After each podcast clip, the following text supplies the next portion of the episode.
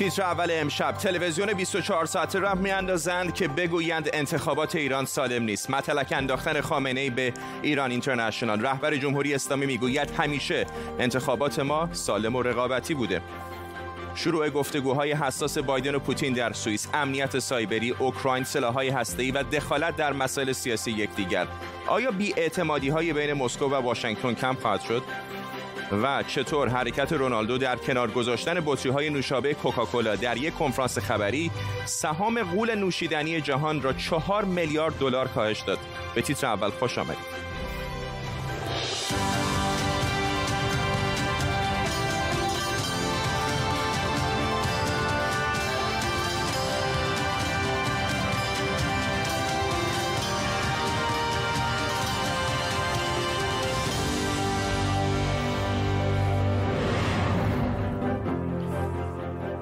سلام و وقت بخیر. فقط دو روز مونده به رأیگیری ریاست جمهوری. علی خامنه گفته مردم در انتخابات عکس خواسته دشمن عمل می‌کنن. رهبر جمهوری اسلامی در اشاره غیر مستقیم ولی آشکار به ایران اینترنشنال گفته تلویزیون 24 ساعته راه میندازند که بگن انتخابات ایران سالم نیست. اینها هم تلویزیون 24 ساعته را میندازن که علیه انتخابات ما صحبت کنن بگن انتخابات ایران دموکراتیک نیست. این این هم جزو مسائل جالب این روزهای ماست آقای خامنه گفته قهر کردن با صندوق رأی مشکلات رو حل نمی‌کنه و گلایه داشتن از وضعیت دلیل موجهی برای شرکت نکردن در انتخابات نیست. در طول برنامه به کمک تیمی از کارشناسان و خبرنگاران گفته های رهبر ایران در آستانه انتخابات ریاست جمهوری ایران و خبرهای دیگر رو بررسی می‌کنیم. اما پیش از همه اینجا در استودیو با من مرتضی کاظمیان همکارم هست. آقای کاظمیان حرفای رهبر ایران به نظر نمیاد چیز چندان جدیدی داشته باشه در اش ولی اشاره کرد چند بار به رسانه های خارجی و آنچه که او دشمن خواند و گفت با تحلیل های غلط و ضعیف می‌خوان مردم رو مایوس کنن. فکر کنم به تحلیل ها شما اشاره می‌کنه. بله احتمالا. ولی خب این تحلیل ها در واقع باستابی است از اون چیزی که در داخل کشور داره رخ میده. همون وضعیتی که آقای خامنه ای رو به نوعی به نگرانی واداشته که بیاد دو روز در فاصله دو روز تا انتخابات دوباره تش تاکید کنه بر مشارکت توصیه کنه به افزایش حضور شهروندان. پای صندوق های رای و البته اون تناقضی که وجود داره در حرفای آقای خامنه‌ای. از یک طرف خب داره دعوت به مشارکت می‌کنه و اذعان می‌کنه به اینکه اقشار نابرخوردار لایه های ضعیف جامعه به خاطر نارضایتی از وضع موجود نمی‌خوان شرکت کنند در انتخابات و جالب همزمان توصیه می‌کنه که برگه های رأی رو به اندازه کافی تهیه کنه که مبادا پایگاه های اخذ رأی دچار کمبود برگه و تعرفه بشن. این تناقضی که وجود داره و البته اون اظهار نظرهای واقعا تبلیغاتی نمایشی آقای خامنه‌ای داله بر سلامت انتخابات. الان ما جایی ایستادیم که دوازده سال پیش همین روزها یک جنبش اعتراضی شکل گرفت در واکنش به دستبرد معنیدار در نتیجه انتخابات ریاست جمهوری 88 هنوز به پرسش ها در رابطه با اون انتخابات پاسخ داده نشده و اساسا آقای خامنه‌ای تاکیدش اینه که رأی شماری درسته انتخابات سالمه ولی نمیگه که این فرایندی که داره انتخابات برگزار میشه در ایران تا چه اندازه در فاصله است با استانداردهای انتخابات آزاد سالم و عادلانه. این چیزی که ترمیه که تعریف شده نهادهای حقوقی بین المللی روش کار کردن و ویژگی های مشخصی داره. آقای خامنه‌ای میگه که خب انتخابات ما رقابتیه. نفس اینکه آقای زاکانی یا حالا آقای قاضی‌زاده بیان در برابر مهر همتی اظهار نظر کنن از نظر ایشون کفایت می‌کنه. برای برگزاری انتخابات. حالا جالبه که من بگم خب امروز آقای زاکانی انصراف داد آقای مهر علیزاده انصراف داد. همین الان ما صحبت می‌کنیم گفته میشه آقای جلیلی ظاهرا انصراف داده به نفع آقای رئیسی. یعنی انتخاباتی داره یک نمایشی داره برگزار میشه که فرمایشی بودن اون و سوری بودن اون تقریبا مشخص شده برای افکار عمومی. و فراتر از اون اینکه خروجی یک چنین انتخاباتی رئیس جمهور اساسا در ساختار قدرت دست گشاده ای نداره. شاید نمونه بارزش خود آقای روحانی بود اتفاقا کسی که 92 و 96 رأی ظاهرا خوبی آورد ولی نتونست اون مطلوب های خودش رو در ساختار قدرت تعقیب کنه. حالا آقای خامنه‌ای میگه که مشارکت کنین که یک رئیس جمهور قوی منتخب بشه و این می‌تونه مشکلات رو حل کنه. و توضیح نمیدی که ساختار قدرت تا چند اندازه زیر نظر خودش است و نهادهای قدرت. من فقط این نکته اشاره کنم که آقای خامنه‌ای این سخنرانی دو روز قبل از انتخابات داره مطرح می‌کنه. در انتخابات قبلی در بله. جمهوری اسلامی هم یک چنین سخنرانیایی داشته. اتفاقا داریم بخشی از حرفای او رو در انتخابات قبلی بشنویم. گاهی گفتن در انتخابات تقلب انجام خواهد گرفت قطعا. هر وقت یه چیزی گفتم مقصود از همه این تقریب ها یک چیز است و اون اینکه می‌خواهند ملت در انتخابات مشارکت قوی و نمایانی نکنه. اینه می‌خواد. مسئولین بلند مرتبه نظام از صدر تا زیل به وسیله مردم انتخاب شدن. رهبری هم به وسیله مردم انتخاب می شود با واسطه انتخابات خبرگان. ملت ایران با حضور در پای صندوق های رأی با شرکت در رأی دادن ارتباط و اتصال به مستحکم خودش رو با نظام اسلامی دارد اثبات می کند. اگر حضور مردم حضور هوشمندانه قوی در صحنه با حجم زیاد حضور باشد جور دیگری قضاوت می‌کنن جور دیگری نظر میدن. روز انتخابات برای نظام جمهوری اسلامی روز جشن است.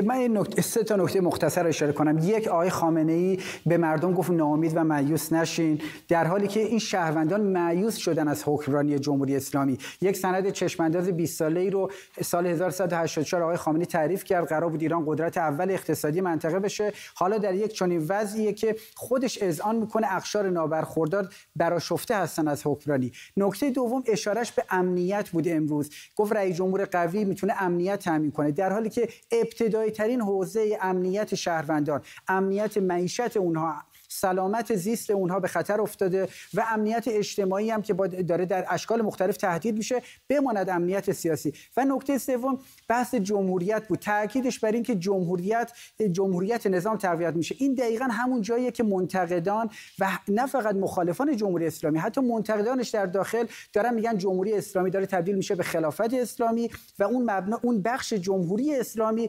جمهوریتش کاملا داره به حاشیه میره در حالی که آقای خامنه‌ای میگه نه این جمهوریت با مشارکت شما تقویت میشه. من بعید می‌دونم این سخنرانی بتونه هیچ تهیجی هیچ موج جدید ایجاد کنه برای مشارکت و قهر به با صندوق های رای رو پایان بده. ممنونم از تو مرتضی کاظمیان همکارم اینجا در استودیو با ما. در زیر ذربین امشب زمان انتخابات که می‌رسه سر و کله نمودارها و آمار و ارقام در دست نامزدها هم پیدا میشه. آیا میشه چشم بسته به نمودارهای رنگی که کاندیداها نشون میدن اعتماد کرد؟ آمار و اعداد چطور ما رو می‌تونن گول بزنن؟ چطور میشه با نمودار دروغ گفت؟ امشب دروغ گفتن با آمار و اعداد رو زیر ذره می‌بریم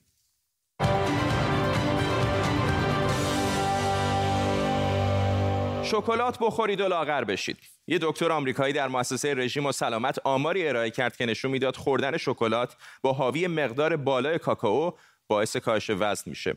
خبر خیلی سریع تیتر اول بسیاری از رسانه ها شد. اما آیا واقعا میشه با شکلات لاغر شد؟ با یه مقاله دیگه از همون نویسنده معلوم شد که این آقا همه رو سر کار گذاشته و کسی با خوردن شکلات لاغر نمیشه. جان بونان در واقع یک خبرنگار بود که اسمش رو کمی تغییر داده بود. مؤسسش هم فقط یک وبسایت بود و نه دکترای تغذیه که دکترای بی ربط به تغذیه داشت. آماری که ارائه داده بود اما واقعی بود. مشکل اما اینجا بود که آمار دستکاری شده بود و گزینشی بود. در واقع به وسیله آمار دروغ گفته بود. یه مثال دیگه. این نمودار نشون میده که مصرف کره در ایالت مین با آمار طلاق رفت مستقیم داره. آیا میشه گفت کسانی که زیادتر کره می‌خورن کمتر طلاق می‌گیرن یا بالعکس؟ این نوع اشتباه در نتیجه گیری با استفاده از آمار رو میگن همبستگی جلی و مهمه که بدونیم همبستگی دلیلی بر علت و معلول بودن نیست. شاخص دیگه در اقتصاد نرخ بیکاری است. از سال 83 به بعد نرخ بیکاری رو در فصل می‌گیرن. این من یک فصلش رو به عنوان نمونه آوردم. شما در فصل بهار هست. ما تا ابتدای سال 84 نرخمون بالا بوده. از ابتدای 84 نرخ بیکاری رو به کاهش هست. سالهای اول دولت نهم تو ایران احمدی نژاد دید که آمار بیکاری برخلاف وعده ها داره بالا میره. چه کردن؟ مبنای محاسبه نرخ بیکاری رو تغییر دادن. در سرشماری سال 65 و 75 هر کی هفته دو روز کار می‌کرد شاغل محسوب می‌شد. با تعریف احمدی نژاد هر کس در هفته یک ساعت کار کنه شاغل محسوب میشه. پس آمار اومد پایین. به این میگن گلچین کردن یا ارائه گزینشی اطلاعات. این نمودار رو ببینید. هر دو یک اطلاعات رو نشون میده. تفاوت در عددهای محور y هست. مشکل اینه که مغز ما اول تصویر رو می‌بینه و کمتر به خود اطلاعات دقت می‌کنه. در واقع با در نظر نگرفتن صفر به عنوان نقطه شروع و ارائه جزئیات بیشتر تغییرات بزرگتر جلوه داده شده. اما اتفاقا این تغییرات جزئی در جای دیگه می‌تونه خیلی هم مهم باشه. این نمودار تغییرات دمای اقیانوس ها رو با مقیاس یک درجه نشون میده که نشان از ناهنجاری دمایی داره. حالا این یکی نمودار با مقیاس ده درجه همون اطلاعات رو نشون میده. تغییرات کاملا محسوسه. پس مهمه که آمار رو در زمینه مورد بحث بررسی کنیم. همین الان آقای روحانی میاد میگه ما در سال فلان 13 درصد رشد اقتصادی بزرگترین در دنیا. نمیگه این فقط مال نفت بوده. بقیه کشور رکود بوده. اما دولت ما که می‌رسه آقا 6 و 8 درصد 12 درصد 15 درصد نمیگه این مال نفت بوده. حالا یه روش دیگه که فریب می‌خوریم روشیه که بهش میگن قاب بندی مثبت. مثلا فلان محصول 80 درصد موثر بوده یا گوشت 75 درصد بدون چربی یا از هر ده مشتری 9 تا از ما راضی بودن. اون طرف این قاب بندی چیه؟ از هر ده تا دو تا از این محصول خراب بوده. 75 درصد بدون چربی یعنی در واقع 25 درصد چربی که خیلی هم زیاده. 9 از 10 راضی بودن یعنی 10 درصد مشتری ها راضی نبودن. این آقا مدیر عامل اجرایی شرکت اپل که میشناسیدش داره نمودار تجمعی فروش آیپد رو نشون میده. نمودار تجمعی همیشه خب سعودیه و خب مدیر عامل هم باید بگه که اوضاع خوبه. اما اگه به فروش غیر تجمعی نگاه کنیم می‌بینیم که از اون نمودار سعودی یک دست خبری نیست. از اون بدتر اگر میانگین متحرک هم اضافه کنیم میشه دید که فروش آیپد خیلی هم شبیه نمودار مدیرعامل اپل نیست. مورد دیگه ای که آمارها می‌تونن به ما دروغ بگن اندازه نمونه است. اندازه نمونه یعنی از چند نفر چه تعدادی آمار گرفته شده. همین قضیه شکلات که قبلا گفتیم تنها روی 15 نفر و با متغیرهای محدود آزمایش شده بود. مثلا اگر پنج بار شیر یا خط بکنید و از اون پنج بار چهار بار خط بیاد آیا میشه گفت احتمال اینکه سکه شیر روی زمین بشینه 80 درصده جوابش منفیه می‌دونیم که شانس شیر یا خط اومدن 50 50 است فقط پنج بار آزمایش یعنی ما به اندازه کافی داده جمع نکردیم It's true that misleading charts are one way to lie, but the English language is also a tool that can be used for lying, and that doesn't mean we should never speak English. اینکه از چه کسانی در چه محلی و با چه پرسشی هم داده جمع آوری می‌کنید بسیار مهمه. یکی از دلایلی که برخلاف همه آمارها در انتخابات سال 2016 آمریکا ترامپ پیروز شد این بود که آمارها بیشتر از مناطق شهری بود. بعضی اوقات نمونه ها نمایانگر کل جمعیت نیستند. موارد بسیار دیگری در علم آمار هست که ناشر آمار می‌تونه سهوا یا عمدن اشتباه کرده باشه. مواردی مثل ارائه میانگین بدون در نظر گرفتن میانه و حالت پارادوکس سیمسون پرسشنامه ها با سوالات جهتدار و و و.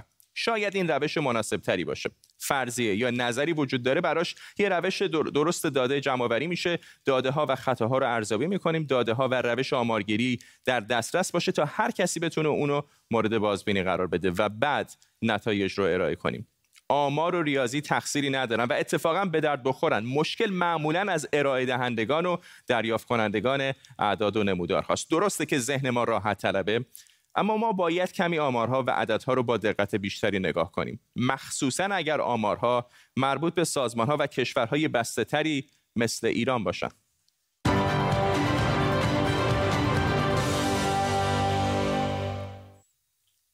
خب بریم به ژنو دیدار ولادیمیر پوتین و جو بایدن رؤسای جمهوری روسیه و ایالات متحده که در یک ویلای قرن هجدهمی در ژنو سوئیس برگزار شد همین دقایق پیش به پایان رسید گفته شده وضعیت حقوق بشر در روسیه جرایم سایبری تغییرات اقلیمی و مسائل منطقه‌ای و دو جانبه از موضوعات مورد گفتگوی بایدن و پوتین بوده موضوعات انباشته شده زیادی در روابط آمریکا و روسیه وجود داره که به دیدار در بالاترین سطح نیاز دارن.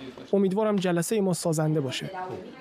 من فکر می‌کنم همیشه بهتر رو در رو ملاقات کنیم. ما در تلاش مشخص کنیم که کجا منافع مشترک داریم و می‌تونیم همکاری کنیم و در جایی هم که منافع مشترک نداریم روش قابل پیش بینی و منطقی رو ایجاد کنیم که در اون اختلاف نظر داریم. همکارم احمد سمدی از ژنو سوئیس با ماست. احمد گفتگوی خیلی کوتاهی داشتن پیش از گفتگوی رسمیشون با رسانه ها چه گفتند و رهبر؟ فرداد خب این نشست همونطور که گفتی تموم شد و الان اونطور که من می‌بینم تیم آقای پوتین قرار هستش که در کنفرانس خبری شرکت کنه. خب رؤسای جمهور کنفرانس خبری مشترک نخواهند داشت به صورت جداگانه این کنفرانس ارائه خواهد شد. اما اونچه که در واقع من نقل قولی می‌کنم از یکی از مقامات روسی که الان در جلسه هست این هستش که در واقع این نشست نباید انتظار معجزه داشت و قرار نیستش که اتفاق خاصی بیفته. تنها اتفاقی که امروز میفته و رؤسای جمهور دو کشور قرار هستش که درباره اون در واقع توافق می‌کنن. این هستش که خب سفرای دو کشور که از چند ماه پیش فرا خونده شده بودند به محل خدمتشون برمیگردن و خب این در واقع یک حرکت مثبتی هستش که مقامات دو کشور فکر می‌کنن که می‌تونن از این به بعد از این طریق در واقع اختلافاتشون رو کنار بذارن و در خصوص مسائل مهمتر که خب امروز در بر سر اون صحبت شد. از نظر روسیه خب مهمترین مسئله مسئله اوکراین هستش. خب به هر حال ایالات متحده در قالب ناتو داره نزدیک میشه به مرزهای روسیه اتحادیه اروپا هم همینطور و موضوعات دیگه مثل موضوعات خروج نیروهای آمریکایی از افغانستان اینها هیچ کدام مورد مطلوب روسیه نیستش. اونطور که من از این مقام روس در واقع شدم موضوع مسئله هسته ایران هم در دستور کار هست اما موضوع اصلی نیست ولی می‌تونه به عنوان یک معامله در, در, در مراحل بعدی بین روسیه و آمریکا در واقع بر سر اون صحبت بشه. احمد صمدی خبرنگار اعزامی ما به ژنو محل مذاکرات رهبران آمریکا و روسیه ممنونم از تو. حالا که حرف از خبر دیدار پوتین و بایدن شد شاید بد نباشه به فراز و فرود روابط پوتین با رؤسای جمهور مختلف آمریکا هم نگاهی بندازیم. بعد از استعفای یلسین در سال 1999 میلادی پوتین تونست با قول بازسازی روسیه در انتخابات سال 2000 با کسب 53 درصد آرا پیروز بشه. آغاز ریاست جمهوری پوتین همزمان بود با دوره آخر بیل کلینتون در آمریکا. اگرچه پوتین بعد از حادثه 11 سپتامبر به آمریکا پیشنهاد استفاده از حریم هوایی روسیه برای مبارزه با تروریست ها رو داد اما پوتین در کنار آلمان و فرانسه با حمله آمریکا به عراق مخالفت کرد. پوتین در سال 2008 نمی‌تونست دوباره در انتخابات شرکت کنه بنابراین با انتصاب مدودف به عنوان نخست وزیر شرایط ریاست جمهوری او رو فراهم کرد و او هم چند ساعت بعد از برتن کردن قبای ریاست جمهوری پوتین رو نخست وزیر خودش کرد. اگرچه در سال 2011 اعتراضات گسترده‌ای به احتمال حضور مجدد پوتین در قدرت شده بود و همه منتظر دور دوم مدودف در سال 2012 بودند اما پوتین برای سومین دوره رئیس جمهوری روسیه شد. این دوره همزمان بود با ریاست جمهوری اوباما در آمریکا.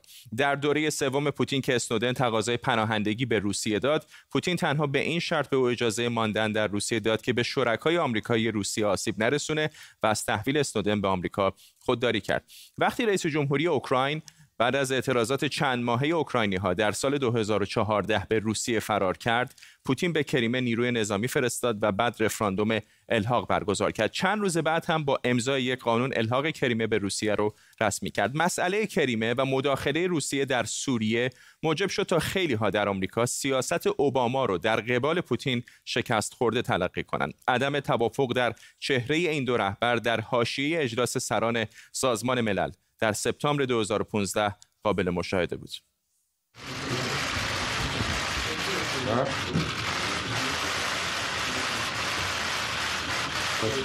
Thank you, everybody.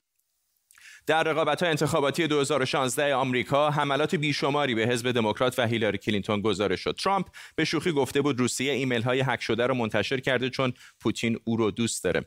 ترامپ هم در انتخابات 2016 به پیروزی رسید. پوتین هم برای چهارمین دوره دوره انتخابات رو به قول خودش با یک پیروزی باور نکردنی برد و در اولین دیدار رسمیش با ترامپ در فنلاند گزارش نهادهای امنیتی آمریکا رو در مورد دخالت روسیه در انتخابات آمریکا رد کرد. ترامپ هم رفت و بایدن اومد اما پوتین در سال 2020 با اصلاح قانون اساسی روسیه و لغو محدودیت دوره ریاست جمهوری راه رو برای دو دوره شش ساله بیشتر برای خودش باز کرد. الان هم شخصی که در یکی از اظهار نظرهاش نسبت به پوتین او رو قاتل خونده رئیس جمهوری آمریکا شده یعنی جو بایدن آیا پوتین یک آدم کشه؟ آره اینجوری فکر می‌کنم چه بهایی باید براش بپردازه؟ خب به زودی خواهید دید خب همراه میشیم با رجب سفروف مدیر مرکز مطالعات ایران معاصر در روسیه از مسکو و آرش آرامش حقوقدان و کارشناس امنیت ملی از اوکراین با آقای سفروف شروع می‌کنم. آقای سفروف چهره دو رهبر که نگاه می‌کردید نشانی مثلا از یک رفاقت عمیق وجود نداشت. بر کسی هم پوشیده نیست. روابط آمریکا و روسیه بسیار پیچیده از فراز و فرود زیاد داشته. فکر می‌کنید چقدر این گفتگوها در ژنو می‌تونه این دیوار بیاعتمادی رو کمی کوتاه کنه؟ من فکر نمی کنم که واقعا این دو رئیس جمهور از خوشنودی دارن باید دیگر دیدار می‌کنن رو مذاکره می‌کنن این دیدار مذاکرات در ژنو اصلا از مجبوری هم امریکا می‌خواد که با آقای پوتین دیدار داشته باشه و مسائل مختلفی که الان دیگه امریکا نمی‌تونه بدون روسیه و فصل بشه و موقع خودش را منافع خودش رو داره از دست میده از خاور میانه داره خارج میشه وضعیتش در اروپا خیلی بد شده. موضوع اوکراین و خیلی موضوعات دیگه منطقه حل نمیشه. رویش کار در سوریه پرت می‌کنه و ترکیه داره بحث خودش رو انجام میده؟ خلاصه به هر جایی که نگاه نکنیم منافع امریکا زیر خطر رفته جایگاه خودش از دست داده و آقای بایدن به یه فکر افتاد که یکی از عامل اصلی که امریکا داره به سری پایین میره و جایگاه خودش از دست میده و حضوری خودش در خاور میانه و دنیای اسلام و تمام دنیا داره کاهش رو به کاهشه این ارتباط نداشتن و برخوردی روسیه هست. و این خیلی مهمه. در روسیه هم واقعا متقابلا به این دیدار خیلی نیاز دارن چون که به هر حال می‌خواهند که از حالتی دشمنی که روابط دو کشور الان با اون در اون چارچوب قرار گرفت نه از حالتی نیوترال نه بیطرفی. واقعا ما با الان در سطح کشورهایی که رفتار دشمنانه با هم داریم. به هر حال این دیدار راه را با مسیر همکاری باز می‌کنه ما هیچ خوشبین نیستیم که نتایج این دیدار نتایج خوبی خواهد بود ولی بله. مذاکرات در اطراف مشکلاتی بله. که ما داریم در اطراف نکات بله. مشترکی که ما داریم این خودش مسیر را باز می‌کنه که از این لحاظ این مذاکرات خیلی مهمه در جناب آقای آرامش چه هست رابطه آمریکا با فدراتیو روسیه دشمن هستند رقیب هستند یا شریک صد درصد شریک نیستند اگر هم باشن رقبایی با خصوصومت هستند ببینید چرا روسیه فدراتیو تحت دولت آقای حتی حکومت آقای پوتین یک بازی خراب کن شده. یعنی به جای عملا بازی کردن و بازی مثبت و ساختن سعی دارد در آتش زدن در امارت افراد دیگه. به دلایل مختلف. اگر به داخل خود روسیه نگاه کنید می‌بینید که از لحاظ اقتصادی کشوری است جهان سومی.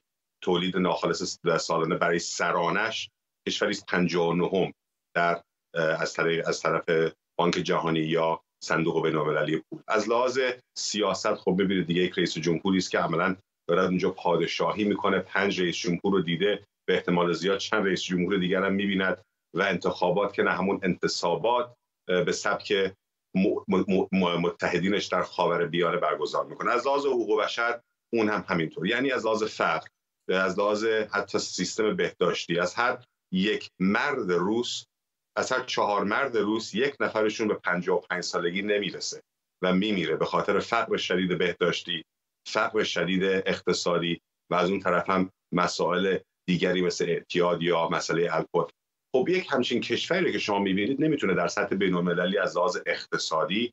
یا از لحاظ فرهنگ سیاسی رقابت کنه. به خاطر همین اون سیستم فرسوده شوروی رو از لحاظ نظامی و از لحاظ اطلاعاتی امنیتی هنوز بر اون اهرم و بر اون ال کلنگ سواره و سعی می‌کنه که بازی کشورهای دیگر خراب کنه. آقای بایدن صد درصد دولت آقای بله. پوتین رو به عنوان یک متحد نمی‌بینه. به عنوان یک شریک هم در اکثر اوضاع نمی‌بینه. میگم یک رقیبی است که می‌توند خصومت داشته باشد. به خاطر اینکه خب حالا رقبای دیگه هم هستن. ولی بله. اون رقبا اقتصاد پویا دارن. نکته نکته آخر شما نگاه بکنید. سالانه چند نفر مهاجرت می‌کنن به روسیه؟ سالانه چند نفر مهاجرت می‌کنن به آمریکا؟ متحدین بله. روسیه کیا هستن؟ متحدین ایالات متحده اروپای آزاد و بله. و استثنا هم بعضی از کشورهای دیکتاتوری. ولی اکثریت قریب به اتفاق متحدین روسیه کیان و متحدین امریکا و در نهایت مردم دنیا کجا دوست دارن مهاجرت کنند آمریکا بله. یا روسیه؟ آقای سفروف دستتون رو بالا کرده بودید. آقای پوتین هم داره سخنرانی می‌کنه. همین الان تصاویر زندهش رو بینندگان می‌دیدن. خیلی کوتاه بفرمایید و بعد میریم به ژنو ببینید جناب آقای فرزاد شما همیشه در روبروی من آقای آرامیش رو می‌گذارید که اطلاع ایشون اطلاعی حداقل 20 سال قبله و خیلی کهن شده از از دنیا بیخبره. یک روسافابی خیلی ارتفاعیه که واقعا من نمی‌تونم 25 مایل بیشتر فاصله نداره یک حرف ایشون درست نیست. دنیا از دنیا بیخبره.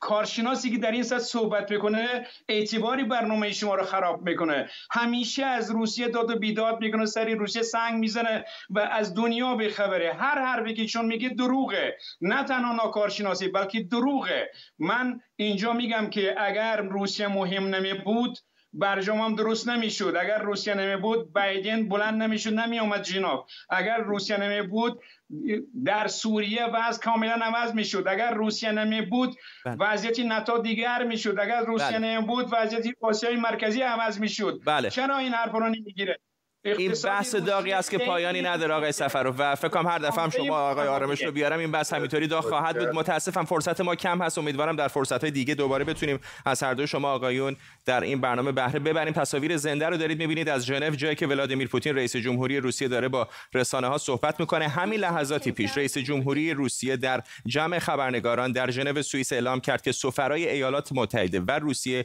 که برای مدتی در پی کاهش روابط دیپلماتیک دو کشور به کشور خودشون بازگشته بودن حالا قرار هست که دوباره به مسکو و واشنگتن دی سی برن. خبر فوری هست مربوط به بازگشت سفرای ایالات متحده و روسیه به مسکو و واشنگتن دی سی. یک خبر فوری دیگر هم داریم از ایران. همونطور که پیشتر گمان زنی شده بود حالا انصراف سعید جلیلی یکی از نامزدهای اصولگرا در انتخابات ریاست جمهوری ایران تایید شده. خبرگزاری های ایران گفتن که آقای جلیلی گفته که به نفع ابراهیم رئیسی از انتخابات 1400 ریاست جمهوری ایران کناره گیری می‌کنه. خب اما قبل از خدافزی به نظرتون با یه حرکت کوچک و در عرض کمتر از 20 ثانیه چقدر میشه سهام یکی از بزرگترین و شناخته شده ترین شرکت های دنیا رو جابجا کرد؟